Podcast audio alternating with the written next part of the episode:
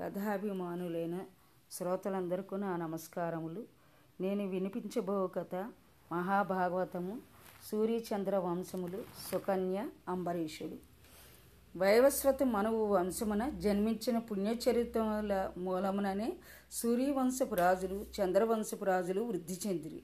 వీరు అనేక ఘనకార్యములు చేసి లోక ప్రసిద్ధులేరి కల్పాంత కాలమున శ్రీమన్నారాయణుడు విశ్వమంతయు వ్యాపించి ఉండెను ఆ సమయమున ఆ భగవాను నాభి నుండి స్వర్ణకమలం ఒకటి ఉద్భవించెను. అందుండి చతుర్ముఖ బ్రహ్మ జన్మించెను. బ్రహ్మ మానసపుత్రుడైన మరీచికి కశ్యపుడు జన్మించను. దక్ష ప్రజాపతి పుత్రికయగు అతిథిని కశ్యపుడు పెండ్లాడగా ఆమె యందు వివస్వంతుడు కలిగాను వివస్వంతునకు అతని భార్య సన్యకు శ్రాద్ధదేవుడు జన్మించెను. ఆ శ్రాద్ధదేవుడే వైవస్వతుడను నామమున ప్రస్తుతం మనువుగా కీర్తిగాంచను. వైవస్వతుని భార్య శ్రద్ధ. వారికి ఎంతకాలమునకు సంత సంతతి కలుగలేదు. వైవస్వతుని చేత కులగురువైన వశిష్ఠుడు మైత్ర వరుణిష్టి అని యాగము చేయించను. వైవస్వతుడు పుత్ర సంతానమును అభిలషింపగా భార్య శ్రద్ధ పుత్రికను కోరుకొనెను. ఆ కారణం చేత శ్రద్ధ ఎందు అందాల రాశి కుందనపు బొమ్మ వంటి పుత్రిక జన్మించెను.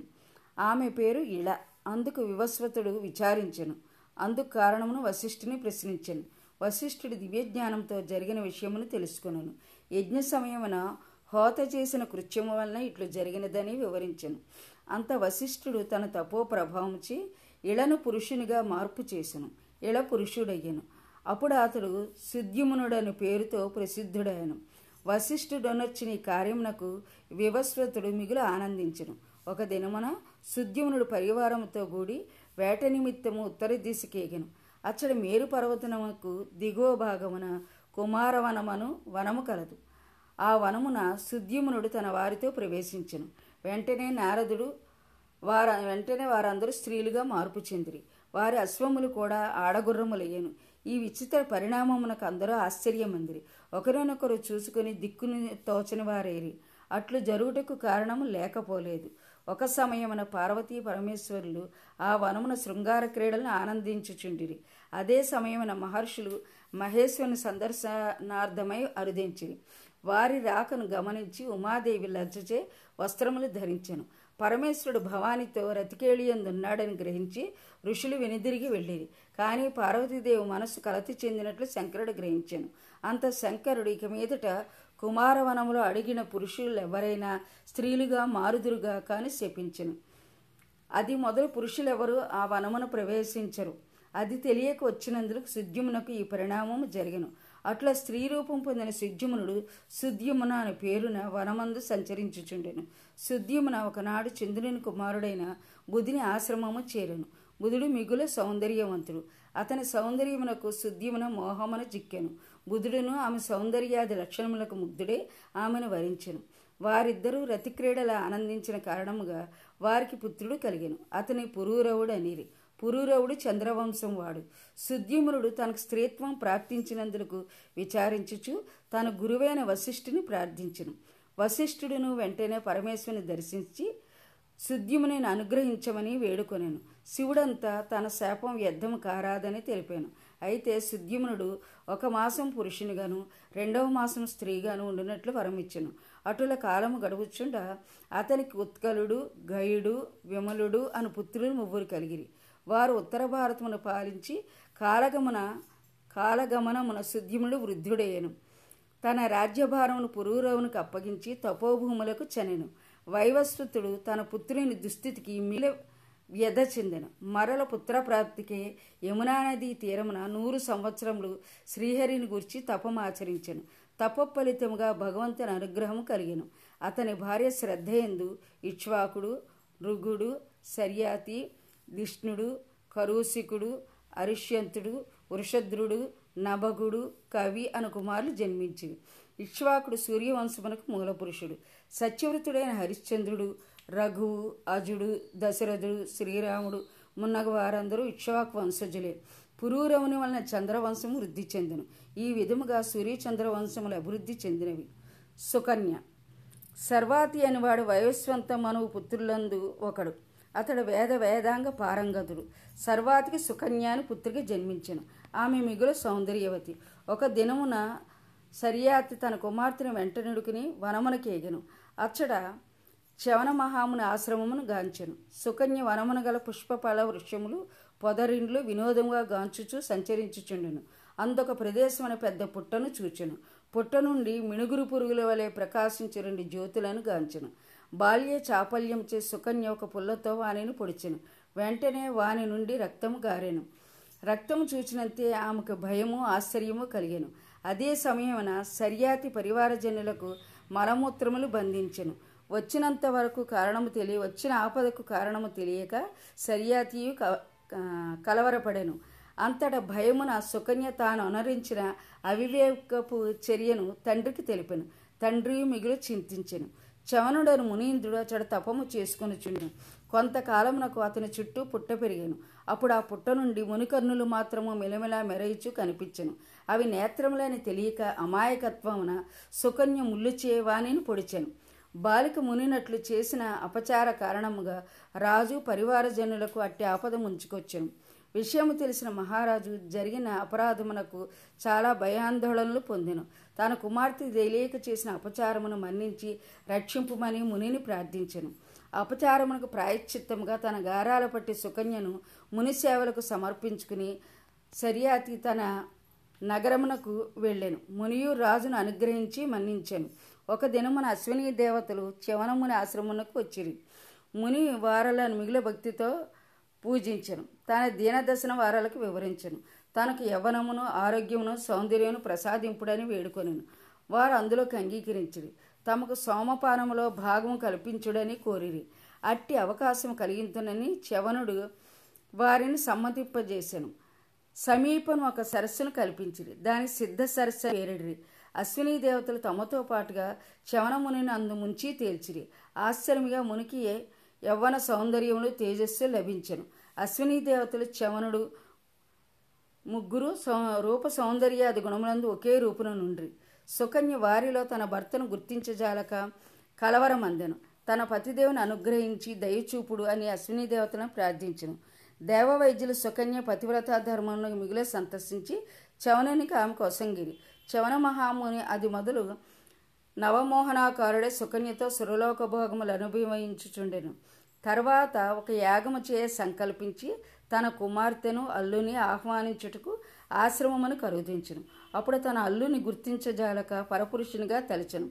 కుమార్తెను అనుమానించి వ్యధ చెందెను. తండ్రి భావం గ్రహించిన సుకన్య పూర్వచరిత్రను వివరించగా సరియాతి మిగులు సంతోషించను చవనుడు అల్లుని చేత బృహత్తర యాగమును నిరాటంకముగా నిర్వహింపజేసెను. అశ్విని దేవతలకు సోమపానములో భాగం కల్పించి తన వాగ్దానము నిలుపుకొనెను. వారికి భాగము కల్పించినందుకు ఇంద్రుడు ఆగ్రహించి వజ్రాయుధంతే చవనుని చంపబూనెను. చవనుడు తన తప ప్రభావం చేత ఇంద్రుని చేతిని స్తంభింపజేసెను. అటు మీదట చవనుని మహిమను గుర్తించిన ఇంద్రుడు పశ్చాత్తాపమంది అశ్విని దేవతలకు సోమపానములో భాగం కలిగించటకు అంగీకరించను. సరియాతికి అనర్హుడని పుత్రుడు కలగడు. అనర్తుని కుమారుడు రైవతుడు. అతడు సాగర మధ్యమున కుశస్థలి అనే నగరం నిర్మించుకొను రైవతునకు నూరుగురు కుమారులు ఒక కుమార్తె కలిగిరి. ఆమె పేరు రేవతి. రైవతుడు తన కన్యకు తగిన వరుణుని అన్వేషించు అన్వేషించుచు పుత్రికను వెంట నెడుకుని బ్రహ్మచెంతకేగి తన కోరికను విన్నవించను. అంత బ్రహ్మ ఓయి రాజా నీ భూలోకము నుండి నా వద్దకు చేరుసరికి ఇరవై ఏడు చాతుర్యుగములు గడిచినవి. మీ వారందరూ గతించినారు నీ వారెవ్వరూ భూలోకమున లేరు. ఆదిశేషుని అంశతో భూపై బలరాముడు అవతరించినాడు. అతడు నీ పుత్రికకు తగిన వరుడు. కుమార్తెను బలరామునికిచ్చి పరిణయము చేయము అని ఆనతీయ రైవతుడు తన పుత్రికను బలరామును కొసంగి అతివైభవముగా పెళ్ళి జరిపించాను. అనంతరము సర్వము త్యజించి రైవతుడు తపోభూములకు ఎగాను. అంబరీషుడు వైవస్వతమను కుమారులలో సభకుడొకడు. అతని కుమారుడు నాభాగుడు నామాగుడు బ్రహ్మజ్ఞాని నైష్టికుడు గొప్ప విద్వాంసుడు నాభాగుని పుత్రుడే అంబరీషుడు. అంబరీషుడు భక్తాగ్రేసులలో ఒకడు. అతని చరిత్రము జగత్ ప్రసిద్ధమైనది. భూమండలం అంతటికి అంబరీషుడు ప్రభు అయినను తుచ్చము అనిత్యములకు రాజ్యభోగాలను ఆశించలేదు. ఐహిక లౌకిక భోగభాగ్యములను తృణప్రాయముగా నుంచి నిరంతరం హరినామస్మరణ చేయుచుండేవాడు. శ్రీహరి నచ్చించుట హరికథలు వినుట హరిభక్తులను సేవించుట అంబరీష్ని వ్రతచర్య. విష్ణు ప్రీతికరమైన వ్రతములు దాన ధర్మములు లెక్కకు మించి ఎనొచ్చును.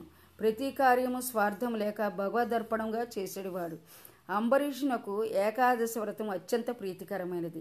ఏకాదశి నాడు ఉపవసించి హరిని భక్తి ప్రపత్తులు పూజించడము ద్వాదశి నాడు విష్ణుప్రీతిగా పారణ చేసి హరిభక్తులకు బ్రాహ్మణోత్తములకు అన్నదానము ఘనముగా చేయడము అంబరీషునకు వ్రతచర్య.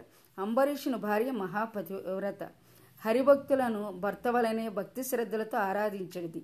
విష్ణుదేవుని అర్చించడిది. అంబరీషుని భక్తికి శ్రీ మహావిష్ణువు మెచ్చెను. ఆత్మరక్షణార్థము శత్రు శిక్షణ నిమిత్తము శ్రీ మహావిష్ణువు తన సుదర్శన చక్రమును అంబరీషును కొసగెను. విష్ణువు నుండి సుదర్శన చక్రమును పొందిన భక్తుడు వేరొక్కడు లేడు. అటులే అంతటి అఖండ రాజ్య సంపదను కలిగిన చక్రవర్తినూ లేడు. ఒకనొక సమయం మన అంబరీషుడు పత్ని సమేతుడే ఏకాదశి వ్రతము చేయబోనెను. ఒక సంవత్సర కాలము మహానిష్టతో వ్రతమును ఆచరించెను. వ్రతం ముగియు కాలమున కార్తీక మాసమునందు త్రిరాత్రోప ఉపవాసము చేశాను మరునాడు ద్వాదశి తెల్లవారకు ముందుగానే కాళింది నదిలో స్నానం చేసి సత్య కర్మానుష్ఠానములు ముగి నిత్య కర్మానుష్ఠానములు ముగించను. అటు పిమ్మట మధువనమునకు వెళ్ళి విష్ణుదేవుని భక్తితో పూజించను. బ్రాహ్మణ శ్రేష్ఠులకు గోదాన భూదాన హిరణ్య వస్త్రదానములు భూరి దక్షిణలతో ఒసగి సంతుష్టపరచను. మహావైభవముగా అన్నసంతర్పణ చేసి పారణకు పూనుకొనెను. అప్పుడు ఆ సమయమున దూర్వాస మహర్షి అతిథిగా అంబరీషుని వద్ద కీర్తించను దూర్వాసుడు మహాకోపిష్టి. ఎంతటి చిన్న లోపము గాని పొరపాటు గాని సహించడు. కఠోరముగా శపించును. అంబరీషుడు మునిని సముచిత రీతిని పూజించి ఆతిథ్యం స్వీకరించమని వేడుకొనను. మునియో అంగీకరించను. స్నానాది నిత్యకృత్యములు ముగించుకుని నిమిత్తము యమునా నదికి ఎగను. స్నానమాడి మాధ్యాహ్నికమును ముగించుకుని ధ్యాన నిష్ఠలో అడిగాను ఎంతకు ముని రాడయ్యను అక ఆ అకాల మగుచుండెను. ముని రాకకు జాగొగుచుండెను. అంబరీషునకు ఆందోళన అధికమయ్యాను. పెద్ద సంకట స్థితిలో చిక్కినాడు. ముని రాకపోవుట ద్వాదశి గడియలు మించనుట అంబరీషునికి ఏమి చేటుకు తోచినది కాదు. ద్వాదశి గడియలు దాటుడికి పూర్వము పారణ చెయ్యకొనచో వ్రత ఫలము దక్కదు. చేసిన క్రతువంతి వ్యర్థమగును. పోని పారణము చేయడమన్నా అతిథిని వదిలి పారణము చెయ్యరాదు పరమభక్తుడిగా అంబరీషునకు ధర్మ సంకటము ప్రాప్తించినది. పెద్ద అగ్ని పరీక్ష అయినది. అట్లా దీర్ఘకాలం యోచించి తొదకు జలపారణ పారణము మాత్రము చేసి ముని రాకకు నిరీక్షించసాగాను. తర్వాత దుర్వాసముని వచ్చి తాను రాకుండగానే అంబరీషుడు జలప్రాసనము చేసినట్లు దివి దృష్టి వలన తెలుసుకొనను. తనను అవమానపరచనని కోపమున మండిపడను.